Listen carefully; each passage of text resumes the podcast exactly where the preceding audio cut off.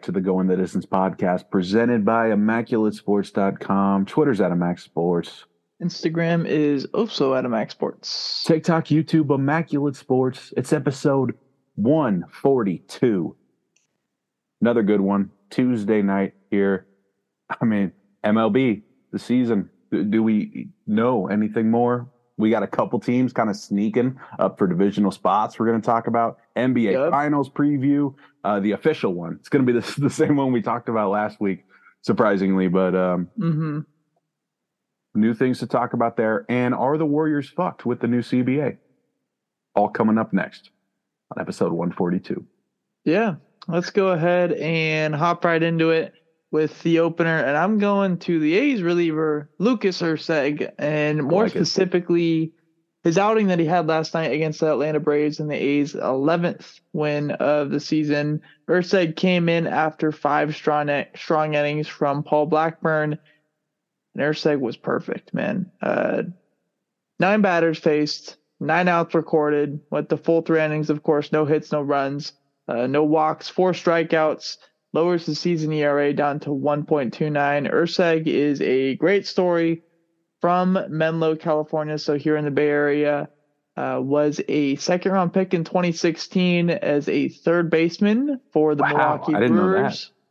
Know that. and so he just actually recently changed to being a pitcher in 2021 and he has also struggled with alcoholism and stuff like that in the past as well too so he i believe now is just just over two years sober, and uh, he's been shoving for the A's since he made his debut in Houston a few weeks ago, and uh, much needed bullpen help for the A's because we've been struggling in that area for the entire year. For sure, uh, I'm going to go with some college baseball here. My Cal State Fullerton Titans advancing once again to the Stanford Regional. They won the uh, the Big West. You know, uh, big upset this season. Uh, Kyle's UCSB Gauchos were supposed to win it, and they had a big collapse at the end of the year. So Fullerton back in the Stanford Regional. That's with Stanford, Texas A&M, and San Jose State. Uh, the last time they played, Cal State Fullerton had an awesome walk-off homer. They both ended up moving on, so maybe we'll see something similar again. Maybe we'll see. We'll see. Let's just get into the player or yeah, player pitcher rookie of the week at the start of where's your head at? And uh, let's just get into the rookie first, and I guess we'll go our ways up yeah. from there. So, who's your rookie of the week? I'm going to go with Matt Wallner, the outfielder for Minnesota. And uh, it's not just because he had the highest batting average this week. Uh, I want to give some backstory for the listeners who don't know about Matt Wallner. Former top prospect, taken longer than expected, called up at the start of the season, started off 0 for 8 in the first first week, sent back down to AAA, back up this week, his first week back, hit 636, 7 for 11 in four games, four ribbies, that's third amongst rookies. Awesome week. Uh, and an even better story. My rookie of the week is a two piece. Uh, first one is going to be Logan Allen, pitcher yeah. for the Cleveland Guardians. Seven innings, three hits, no runs, two walks, 10 strikeouts. Best start in his uh, early part of his career, I guess, and uh, helping the Guardians out in a season that hasn't really gone to plan for them so far. And then the other one is got to be Francisco Alvarez, 8 for 20, three homers, a couple of them being absolute moonshots uh, with eight RBIs mixed in there as well, too. Uh, Francisco Alvarez looks to be breaking out now at this point after kind of a bit of a slow start last year as well as the beginning part of this year too, when he just came up uh, about a month ago now at this point. Yeah. Uh, moving on to pitcher of the week. My pitcher of the week's also going to be my player of the week. It's the Stro Show. Marcus Stroman of the Cubs. Complete game shutout, one hitter against Tampa Bay yesterday with eight Ks. Another quality start against the Mets earlier in the week. That's a 2 0 week with a 106 ERA over 17 innings. And he's my player of the week because um, Again, those are two two tough lineups to face. Even though the Mets are struggling, it's still a great lineup. Uh, yeah, so awesome for Stro, keeping the Cubs barely alive. Yeah, the Stro show is my pitcher of the week. That's pretty easy. Not too often we see uh, a pitcher with 17 innings over yeah. a seven day span, uh, just because you know people aren't going that far now at this point. Uh, but five hits allowed in those 17 innings, two earned runs, and uh, 11K is a little low, but that's completely fine because it only really matters how many runs you're giving up. Uh, 0.47 whip over that 17 inning stretch there. Uh, my player of the week was actually not Mark Stroman. I went with Ryan McMahon, who went 12 for 23 over this past week with four homers, 12 RBIs, Great and week. five walks uh, mixed in there as well too. So Ryan McMahon gets my player of the week honors. It's top 10 third baseman time, Skyler.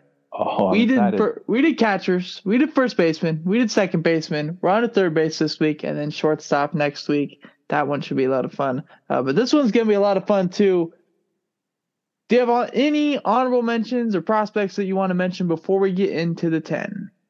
I got some honorable mentions for you uh, because they're all pretty similar. Uh, Max Muncy, Patrick Wisdom, Ryan McMahon. Uh, you know, to be more precise, there those three are more similar than the others. But uh, also shout out to Jeimer Candelario, Ke'Bryan Hayes. It's Great name. it's a stack position, so I, I had to make sure I talked about those guys because you know Muncy is 17 homers and he's Yeah. not on the top 10. That's how great the third base list is. Yeah, I uh, I want to break my honorable mentions up into five different groups here. Oh. Uh, first of which is going to be the prospects. Junior Caminero, uh, who's a prospect for the Tampa Bay Rays, is 19 years old and he's absolutely shooting up these prospect lists right now. Uh, probably going to be, you know, top five to 10 prospect here in a year or so once some of the other guys graduate and he continues to rake. Uh, but yeah, only 19 years old and the Rays are just getting better and better as it goes on. And then Casey Schmitt is another one as well too. Gold Glove level defense has, has obviously shown uh, a bit of power since he's came up in the big leagues as well too. Uh, so those are the two guys there. The next group is the non prospects who just aren't quite good as a top 10 yet. And those are Gunnar Henderson and Brett Baty. Yeah. Both guys that we'll probably see on this list at some point in, their career. Uh, just as of this point right now, they're not quite there. Uh, next list is the legacy guys, and I have Josh Donaldson, Evan Longoria, and Anthony Rendon sneaking onto that list as well too. Guys who have had amazing careers, just are no longer top ten. Uh, next one is the Ke'Bryan Hayes group, where you have generational defense, but you can't hit for shit, and uh, that's exactly where Ke'Bryan Hayes is right now. And then uh, the last group is Eugenio Suarez, JD Davis, Jake Burger, and Yoán Moncada. These guys are uh, the decent group. Uh, but that's where we're at right now. Uh, so let's get into number 10. Number 10, I have Josh Jung of the Rangers representing the Young group here. Very similar to to the other notables with big power, low contact, low fielding, but but Jung will be a mainstay on this list for the next couple of years. So he's going to get the nod for me now. Yeah. Josh Jung is also number 10 on my list. Nice. Uh, 114 WRC plus over this first year and a half, kind of being in the bigs. I guess is kind of around a full year now at this point. Actually, bit under that at, uh, at 76 games played so far in his career. Strikeout percentage is a bit high at 32%. That's not really too good to be on there. And the walk percentage is a bit low at 5.7% too. But he's starting to come around over this past month or so. So I guess I gave a little bit of a recency bias with him. But Josh Jung is definitely going to be, you know, the guy that's probably a mainstay on this list over, you know, the rest of his Yeah. career. Next guy, number nine. Number nine, I'm going to go with Isaac Paredes of Tampa Bay, raking this year. You know, a contact guy who's keeping the 20 plus homer pace. Uh, it's it's it's hard to rank the Tampa Bay guys though. He started 15 games at first base already this season, but he is qualified for third. Uh, so be, because he's kind of a confusing player, he's a little lower than uh, some other guys we talked about uh, from Tampa Bay Yeah. on the other positions. Number nine for me is going to be the true three outcome guy, Max Muncy, uh, who hits a ton of homers, walks a ton, and also strikes out a ton as well too. 3.7 WAR over these last uh, 185 games for him, which are comprised of this year and last year as well too. Uh, again, another one of those guys who is having a really good year this year uh, with 17 homers, but isn't did not have a good year last year. Uh, it's only hit 199 over these past uh, you know 185 games, like I mentioned and uh, that's why he's not higher on this list, despite- being close to that 20 homer mark already, not even being two months into the season. Number eight, Number eight, Alex Bregman of the Astros. Don't let the uh, 230 batting average confuse you. He's still on pace to be just as good, if not better, than the past couple of seasons. You can always trust Bregman. Runners in scoring position, his defense in the field. He, he's the best American League third baseman defensively still, and more walks than K's. And for those reasons, I, I trust Bregman a lot than than the other guys we mentioned. I put Isaac Paredes at number eight. Uh, obviously, like you said, he's kind of a bit interesting uh, with defensive wise because he's played first. I believe he's played a bit of second as well too. Uh, but 160 games over this past year, and he's got a 4.0 WAR, so that's pretty solid there. 124 WRC plus, uh, and he's kind of you know medium numbers for strikeout and walk percentage, uh, and fits right into that uh, Tampa Bay team. And I it's been a lot of a different year from this year to last year for Paredes. I think the power we're seeing a bit less this year, but he's you know striking out way less and not chasing much at all. Uh, so Paredes is a guy who is trending upwards on this list uh, from what he was doing last year uh, compared to this year. So I, I, like him to be within the five or six range. Maybe once we see like a uh, Arenado kind of dip a bit later mm. in his career, or, or even you know Bregman and, and Machado when they start getting up into their later thirties. Number seven. Number seven. I have a shocker here. I have JD Davis. He's been everything that Bregman would have wanted to be over the past year and a half. And over that time, he's been the Giants' most consistent position player. I guess you could say in the, the post-COVID era, after that that crazy year they had. Um, you know, 280 for a power hitter is great. He's also a top 10 defender at the position. So right now, he is? Yeah. Off of what metric? Off of uh, D War on Fangraphs. Oh, I yes. do not yeah, see yeah, that yeah, same statistic on there. But uh okay. Rafi is the guy that I have at number seven. Uh a guy who, you know, it feels like he should be a bit higher on this list, but when you look at some of the stuff that he's been doing over this past year and a half, it's just not as good as what it might made might have been made out to be by the media. Still 131 WRC plus is amazing. 5.6 WAR over the past year and a half. Uh, 7.3 walk percentage is a little low compared to some of these other top third basemen, and 19.2 strikeout percentage is kind of you know right around that range as well too. So uh, Rafi, you know, decent defender, solid hitter, fits right into the middle of this list at, at number seven. On to number six. Number six, I have Austin Riley, uh, another guy with a slow start, but it's hard to ignore how much power he has and will continue to use for the rest of his, what should be a long career. And uh, I, I, know he's had his ups and downs over the past couple years. You know, MVP candidate to a guy who you can't start every day. Uh, but right now, he's settled back in at number six. Number six for me is going to be where I slot Matthew Chapman, or I guess Matt Chapman. I don't think he really goes by Matthew. Uh, but yeah, Chappie's defense has dipped quite a bit since he's left Oakland, but he's still, you know, a solid defender. But the bat has gotten quite a bit better uh, especially this year uh, compared to these past few years. And I think that's probably because he's starting to be really fully healthy from his hip injury in uh, 2020. And I know mm-hmm. that was a bit of a weird thing there because that injury happened over three years ago now at this point. Uh, but 2021, he kind of got rushed back. 2022 was a bit interesting with the certain things that you were able to, you know, get as far as services during the lockout. And then this year, he's kind of, you know, got that full year to kind of settle in in Toronto and do that stuff there. So he, uh, he's in a good spot o- over there in, in Toronto, and uh, 122 WRC plus, you know, isn't as high as Rafael Devers, but he's obviously quite a bit of a better fielder there. Uh, strikeout percentage is high, but that's gone lower this year. And same thing with the walk percentage, starting to get a bit better this year too. So uh, I like Chappie at six, uh, and that brings us to the top half of the list at number five. Yeah, number five is where I got Rafi. Uh, the man rakes every day, third in slugging for third base, even though it's been a down year, is great. And he's actually played amazing defense. And, and here's where maybe uh, there there just is no no real answer to defensive metrics yet because you know the list I was looking at, I, and again I, have taken it with a grain of salt. It said Rafi was the best defensive third baseman behind Arenado. Uh, I don't really believe that, and that's why he's fifth and not second. Uh, but I still think he's awesome. He's at the number five spot. Yeah, number five for me is going to be where I put Alex Bregman. It's been a really, really rough year for Bregman. He's a uh, OPS around 730, so comparative to these past years for him, he's just not the same level. But I think he's still kind of settling in, and we see a lot of these slow starts with Astros guys. Uh, and then in June and July and August, they really turn into those, you know, mm-hmm all star MVP level players. Uh, and Bregman is, is one of those guys. 6.4 war over this past year and a half. He's also played 208 games. So you're seeing the durability with him.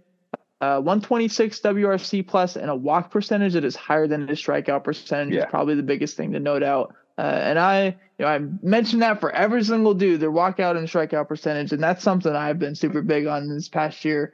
You, know, you got to get on base, Skyler. I agree. That's what it's all about. We were just talking about base. that with the A's. Yep, and Bregman does exactly that. One of the highest walk guys in the uh, entire league as far as third baseman goes. So, uh, yeah, yeah, Breggy at number five. Number four. Number four, I'm going to go J Ram here. Uh, it, he was really close for me with with Rafi Devers and Austin Riley. But the thing is, he's faster than both of them, better in the field than both of them, walks more and K's less than both of them he's a switch hitter, and, and we know he's clutch. He was great in the playoffs last year, and uh, they're having a down year as a team right now. But J Ram hasn't really slowed down. He's number four. Yeah, Austin Riley is going to be my number four guy. Uh, just having a total, I'd say, better season than Bregman over these, or I guess season and a half now at yeah. this point. Uh, 6.5 war ranks, I believe, third or fourth within third baseman in this entire category. Uh, 136 WRC plus ranks fourth, uh, but this list also has Yandy Diaz on it, so I guess he's third uh, at that point. And uh, strikeout percentage is a little high. Walkout percent, walk percentage is a little low, but then again, he's in the middle of a lineup in Atlanta where you're not going to get walked. You have to be pitched to, and uh, kind of slumping a little bit, but still one of the best, you know, third baseman in the entire leagues when uh, when he's going hot. Yeah. On to number three. Number three, I got Manny Machado of the Padres. Manny Machado's obviously been been playing hurt for a while, so I'm not going to analyze his numbers from this season too hard. But he's still a, a near five tool player when healthy, and he belongs in the top three. Uh, another guy who, no matter what the situation is, you can all, always trust Manny. And, you know whether it's third base or shortstop. Uh, love Manny yeah. when he's not throwing bats at the A's. Let me make that clear. Valid. That was like 10 years ago, though. Yep. So we're, we're in the clear there. Number three for me is going to be where I slot Jose Ramirez. Uh, 7.5 war does rank third in the entire third base category over this past year and a half. Uh, this guy's just Mr. Reliable, man. 132 WRC plus, solid defense. Uh, is able to run the bases probably the best out of any third baseman in the entire league. Uh, stolen base numbers, I guess, have dipped a little bit over these past few years as he's starting to, you know, become more valuable to his team. They don't really want him to run as much, but definitely could if he wants to. Another one of those guys where strikeout and walk numbers are pretty much the same. Uh, and he's just a stud all around. Jose Ramirez, number three, one of the still probably most undervalued guys in the entire league. Number two. Number two, Matt Chapman of the Blue Jays. Uh, I'm I'm keeping him up here, Kyle, because he's been one of the most consistent hitters in MLB since he's fully recovered from the hip. Just like you were talking about, I, I see the same thing. I agree. I think he was rushed back and and he found it. You know, he he's been right there with Arenado defensively over his career. He's dipped, like you said, but I'm going to still take a, a slightly regressed Matt Chapman over anyone else other than Arenado in the field. Yeah. Uh, number two for me is going to be where I put Manny Machado. Uh, I feel like his numbers this year are a bit tainted just because mm-hmm. of how rough of a start he got to, and now that he's hurt, uh, we won't really see those numbers obviously go up for a while, and then once he comes back, he's likely not going to, you know, get right into it as well. Uh, so we're probably going to see his numbers dip a little bit this year, but I don't think we should make too much of a deal out of it. Uh, because when you look at last year's numbers and stuff that he's done in the past, he's just one of the most consistent guys when it comes to being at this position. Great defender, great hitter, of course, as well too. Uh, only thing, sometimes he seems a little lazy, but that's okay because he's, you know, when you look at the talent side of it, he's a perennial All Star, uh, an MVP level talent. So, uh, Manny Machado, number two, Uh, but we all know who's going to be number one and mm. has been number one on this list for five, six, seven straight years straight. Yeah, Nolan Arenado of the Cardinals, despite having career lows to start off the season, he is not very far behind the rest of these guys and it's probably going to catch him too because he's on fire. I mean, he even saved St. Louis from a perfect game the other night. You know, he, he's just, he's always there when you need him. He's a first ballot Hall of Famer and nothing I can think of other than a massive hip injury because that, that seems to be what gets the third baseman. Uh, yeah, is going to take him down from the top spot. Yeah, Nolan Arenado. Uh, as far as WRC WRC plus goes, he's got the same as Manny Machado, but he's a better fielder.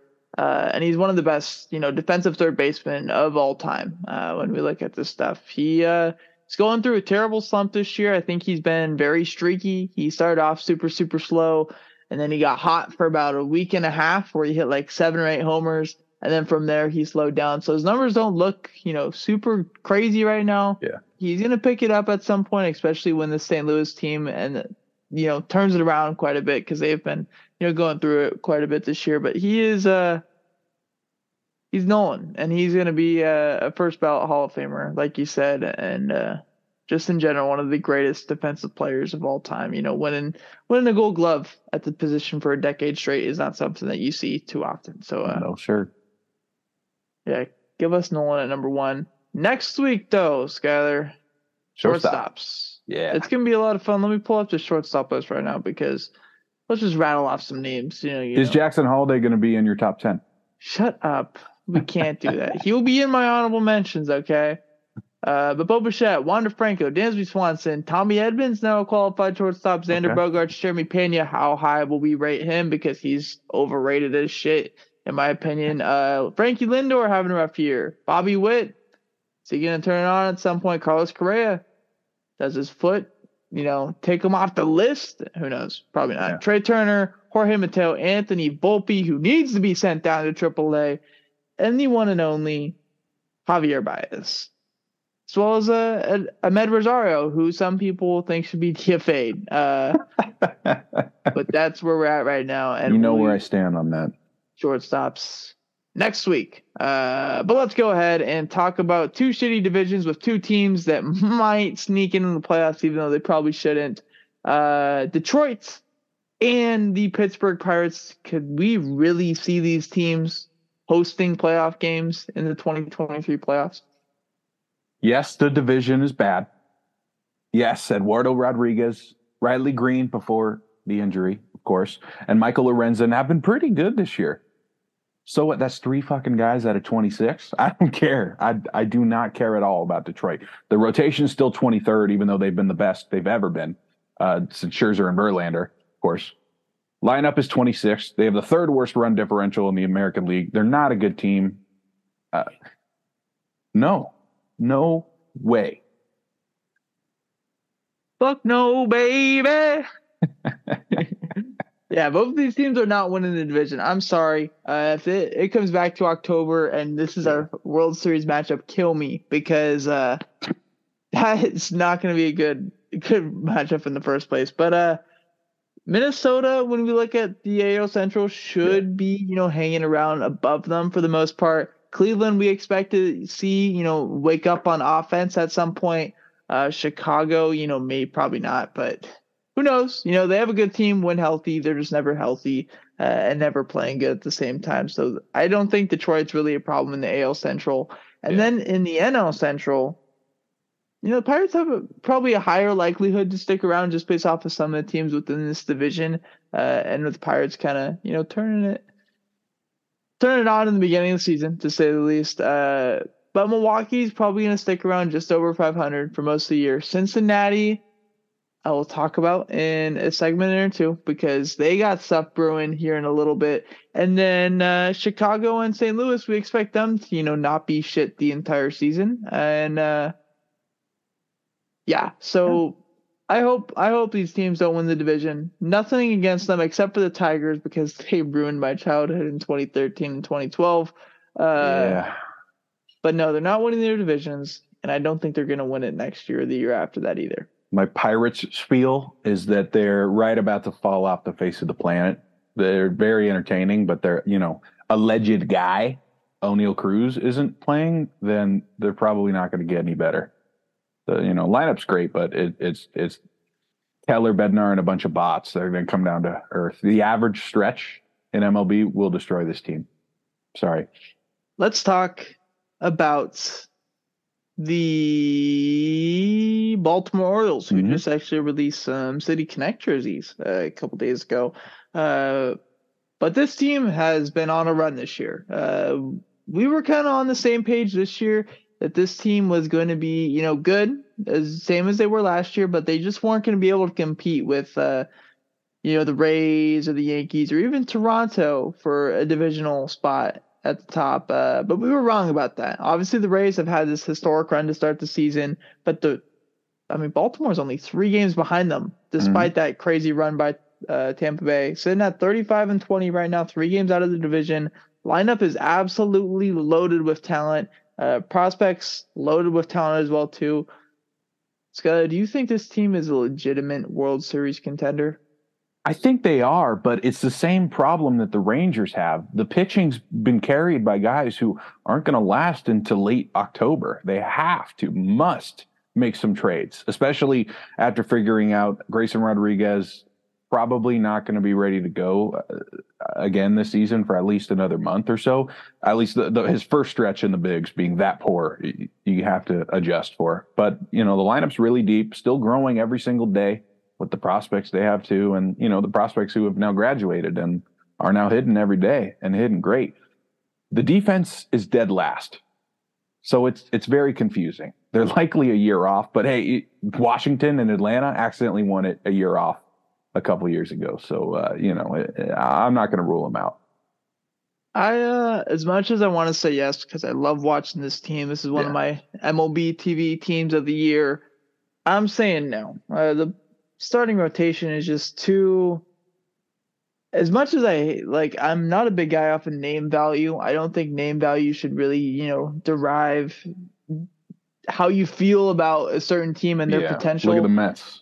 But that's exactly how I feel about this team. Like, there's no way, you know, Kyle Gibson and Dean Kremer are going to start game three and four and, you know, the ALDS and you feel confident about it. I know Tyler Wells has been amazing this year. Gibson's been a solid guy, but they need Marcus Stroman to be on their like team. It. And that's exactly the leader in their clubhouse who can, you know, turn over that team to all have that dog mentality in them because their bullpen does. Cano's got it.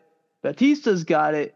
Uh, Danny Coulombe's got it because he's been going crazy this okay. year. Bryan Baker's got it. They got dudes in their bullpen, but the starting rotation just doesn't say it to me. Uh, Marcus Stroman, if they add them, could be like a ALCS team if everything goes right. It just it seems still, like the kind of team that's like going to have so much momentum heading into the wild card series and then just get swept by Houston.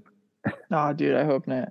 But uh, yeah, I think I definitely take you know Tampa or, or Houston uh, yeah. when we we come down to it as far as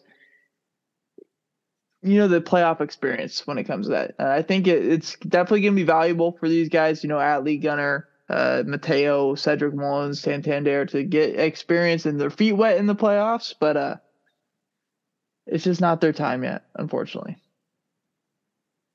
Moving on to the next one. This one is going to be a lot of fun. Yeah who's the next big guy, Skyler, coming up? Because it seems like we get a few guys every single year that come up and just set the league on fire. Whether whether they're a top prospect or whether they're a guy outside the top 100, there's a few guys every year that do that for us.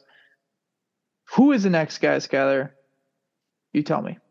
I have no doubts about this. As soon as I started thinking about it, I knew immediately who would be. 100% Kyle Harrison, the Giants starting pitcher. He just won the PCL pitcher of the week. He's ready to go. He's the best pitcher in the PCL. That's the, the Pacific Coast League, AAA of all the West teams.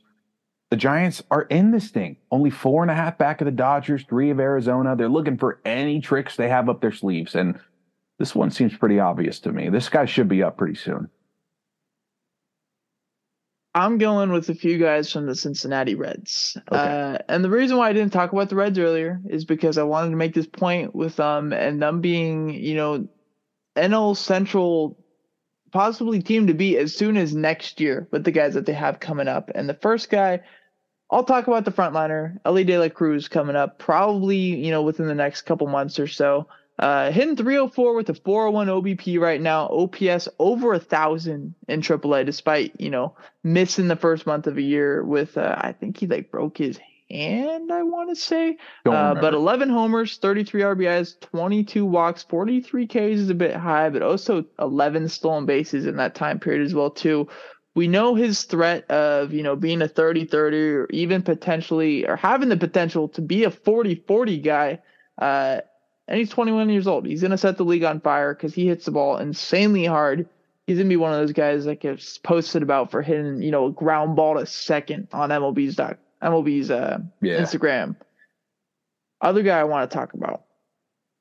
Uh, not as big as a prospect, but still, you know, within the top five or top seven for Cincinnati. He was acquired in the Tyler Mahle trade last year that's Christian Encarnacion-Strand. Mm-hmm. He absolutely kills the ball. WRC plus sitting at 166 this year in AAA. Uh, average, if we just want to go over those, you know, basics, that's in 341, slugging percentage over 700. Uh, good for an OPS just under 1.1. 13 homers already this year. Uh, 10 doubles in there as well too. So he's, you know, scorching the ball, getting a ton of extra base hits. Uh, plays first and third base. Of Joey Votto, you know, kind of being out of the picture a little bit. Yeah. CES is going to step in bats. there and yeah. have no problem. And uh, you know, another guy, I guess, who just got called up, Matt McLain, was UCLA. Absolutely insane in uh AAA this year with a 191 WRC plus. He's hitting 357 in the first 20 games of his career, so he's he's been amazing. And the Reds, man, they're gonna have a you know crazy lineup once they get Spencer Steer, Jonathan India, and all those guys. TJ Friedl, uh, shout out you know Foothill High. Mm-hmm. Uh, but uh, they also got a uh, Hunter Greene, Nick Lodolo, Brandon Williamson, uh, Andrew Abbott's another big guy who's gonna be coming up here soon. And the Cincinnati Reds, you know, it doesn't take much to be good in the Central and yeah, they got a lot true. coming up here soon. So uh, I like that as my pick here in a little bit. Okay. Uh, last one before halftime, or I guess you know, second half, whatever you want to call it, because yeah. uh, we don't really have a second half. Uh, but we're two months into the season. Season started, I believe, on March 31st, and it's you know May 30th. You know, four hours away from May 31st. So we're two months into the season. Who's your World Series pick, Skyler? Right now, my World Series pick is the Dodgers, the number one lineup in the NL. They've kept a top 10 pitching staff through all the bullshit this year. Urias is struggling. Don't care. Kershaw's back to looking like an award winner. Dustin May out two months. Don't care. Bobby Miller looks just as good. Both Turners at the open market. Outman looking like the number two guy behind Carroll for NL Rookie of the Year. And somehow they're keeping the veterans afloat too. JD Martinez, Max Muncy, Jason Heyward all have big hits to win series this year. Uh, the Dodgers have impressed me the most out of any team so far this year. Um, and the National League's been a lot more competitive too. So the American League, maybe we have uh, some pretenders we still don't know about yet. So I'm going to take the Dodgers over Houston or Tampa in six games right now. If you want to pick one, let me know that they play against my uh, AL team is the Rays. It's not even close for me right now. I know Skyler kind of, I think he called them pretenders to me last week, uh, or maybe it was a joke, whatever it was. But uh, this team is so legit. It's absolutely insane. Uh, when you look at their starting pitching, Shane McClanahan, Tyler Glasnow are really going to be the two guys that kind of lead that push into the postseason with, you know, Rasmussen and Jeffrey Springs being out. Uh, but Zach Eflin, Josh Fleming, guys like that can, you know, give you valuable innings in the playoffs. And you don't need too much because you have all these dudes in your bullpen who are absolutely weirdos when it comes to throwing the baseball and, you know, get a ton of outs doing the craziest sure. things. So I think they should be completely fine on the pitching aspect of it. And their lineup is a clutch. They're fun to watch. And you know they have the ability to make a big trade at the deadline if they want to, if say somebody gets hurt or whatever is going on there. Uh, just every single guy, man. I mean, Yandy Diaz is having a season right now where he is the best hitter in baseball. And I know Ronald Acuna is the guy that we talk about a lot. And, you know, when you look at the war perspective of it, when you include, you know, stolen bases and stuff like that, Ronald Acuna is going to be number one. But if you took out, you know, speed and stuff and you just look at hitting, the best hit tool, yeah. Yandy Diaz is that number one guy. Uh, Wander Franco has been amazing. Isaac Paredes, like we mentioned earlier, has been amazing. Taylor Walls is breaking out. Randy Arozarena has been amazing. Josh Lowe, I mean, this dude's a stud. Uh, Jose Siri, I love him. He's so fun to watch. Luke Raley hits nukes, and Harold Ramirez is being Harold Ramirez. I mean, he breaks. Uh, this team has got to be my pick uh, in the AL. In the NL, I think you're safe going, you know, Braves or Dodgers. Mm-hmm. Uh, I don't really think too many teams besides that, you know, really give us that look right now. Uh, I think, you know, if the Padres end up getting going, even though they've had a terrible start, they could be a team that we talk about in that same light. Uh, the Mets, but I don't really see anything, any team besides those four teams, maybe the Phillies, if things get going correctly there, mm. uh, to really have a chance. Uh, I don't want to pick an NL team because I don't really, you know, feel confident in anything, but I'm saying the Rays win the World Series. Okay. And uh, if that pitching staff, you know, gets any healthier or they make a trade, whatever's going on there, I'm ready to give it to them right now. That's how confident I am. Well, you know, I like I was saying, I feel a similar way about the Dodgers pitching staff, so I, would be okay with a rematch of that World Series. Really? Yes. Different winner though. All right. All right. That's All gonna right. do it for where's your head at? Uh, yeah. Let's go ahead and send into halftime. All right, welcome to halftime, second half, whatever it is. It's it's the non-baseball segment, and we're going to start it off with the NBA Finals. Once again, Denver, Miami, like we talked about last week, it actually happened. Wow, Miami pulls it out. Big game from Caleb Martin in Game Seven. Um, Boston had a, a, complete shooting collapse over these past two games, and um, Miami got it done. So it's Denver and Miami. And once again, I'm going to take the Nuggets. And uh, I have the Nuggets winning in six games because Bam's not going to slow down Jokic. Unfortunately, I, I, like Bam, but it's just not a good matchup for him. And Denver is built to pick apart this this zone defense that Miami just sat in the last two games, and Joe Mazzulla never made an adjustment. I my MVP is going to be Jokic for the series for obvious reasons. But Gordon and Murray are going to get their shine. Jimmy and Caleb Martin, I think, are going to have their big moments and make this competitive. It should be an entertaining series until it isn't anymore because Denver's got to be so happy they get to play a team with limited rest and it's not Boston. So I, I think this is going to be a big series for Denver. Jokic finally gets his ring. Yeah, uh, you'll see my exact pick once we get to our bold predictions. But I just think them or not Denver. I think Miami's just tired at this point. Yeah. and Nuggets are as rested as you could be when it comes to being in a pl- playoff series because they haven't played. Fuck, have they played this year?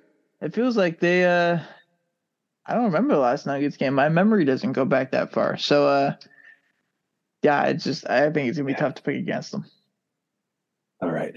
Well, we're we're keeping the NBA news going here because the NBA agreed on a new CBA a couple days ago, and there's something really interesting about the salaries that we got to talk about because there are now big penalties for teams over the luxury tax. It's not just solved by owner spending anymore. Uh, if you are over the tax, Kyle, you won't be able to trade buy out players, extend players mid-season.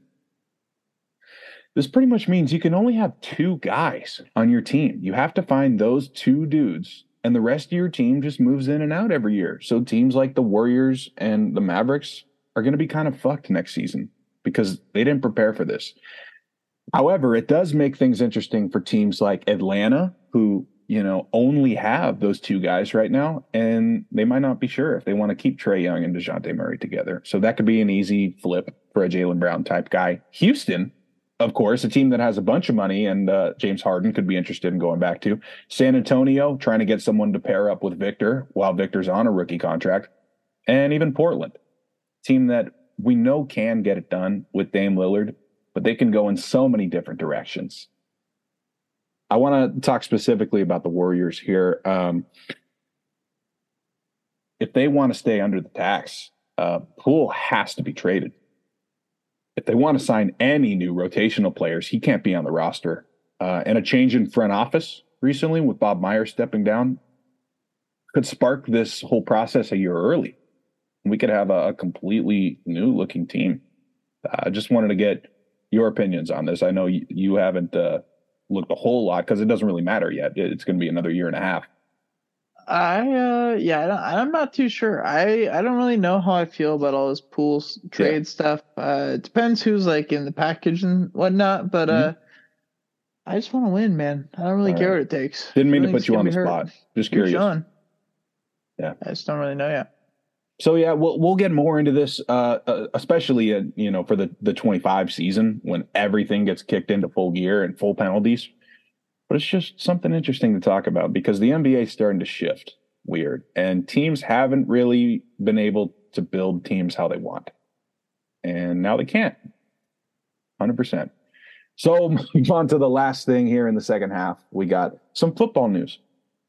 Superstar receiver DeAndre Hopkins demanded a trade from the Cardinals a couple weeks ago, finally granted his release by the Cardinals, who are going to eat $30 million of his contract this season and 25 million next season.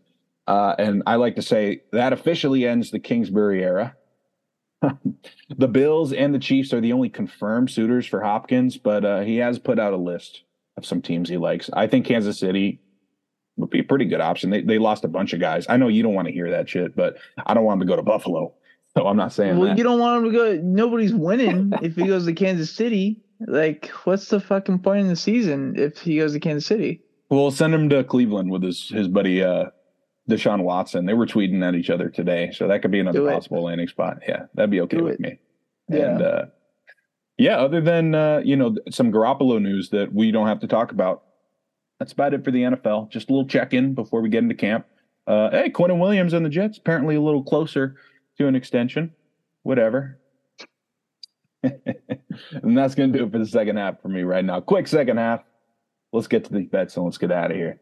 Yeah. Uh, layups last week we went two for two. Uh, I had Tampa Bay over Toronto on Wednesday. That did happen. And then Skyler had the Astros over the A's, Oakland A's on Saturday. And that did happen for him because the A's got swept. Uh, this week I have Houston over Minnesota on Wednesday. That is a Hunter Brown start versus Gus Barlin.